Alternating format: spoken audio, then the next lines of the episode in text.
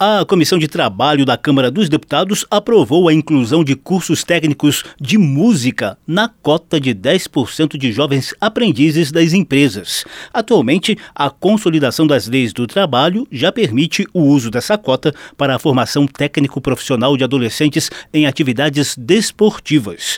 De acordo com a proposta, a formação musical também poderá ser oferecida por meio de cursos voltados à educação profissional. As vagas devem atender prioritariamente prioritariamente os jovens matriculados na educação básica em situação de vulnerabilidade ou exclusão social, como destaca o deputado professor Paulo Fernando, do Republicanos do Distrito Federal, relator do projeto de lei. Ele altera a CLT, a legislação trabalhista, incluindo a possibilidade de colocar no rol do jovem aprendiz aqueles que são dedicados à música. Em todo o país nós temos muitas iniciativas de escolas que colocam seus jovens, muitas empresas também, a questão da iniciação musical. Jovens que muitas vezes têm um talento, mas pela falta de incentivo acabam desistindo da atuação. Então esse projeto visa estimular a esse jovem vocacionado que estude mais, se aprofunde mais, se aperfeiçoe mais, pratique mais e possa depois seguir uma carreira na área musical. A proposta de incentivo à aprendizagem musical fiscal em empresas ainda precisa da aprovação das comissões de Finanças e Tributação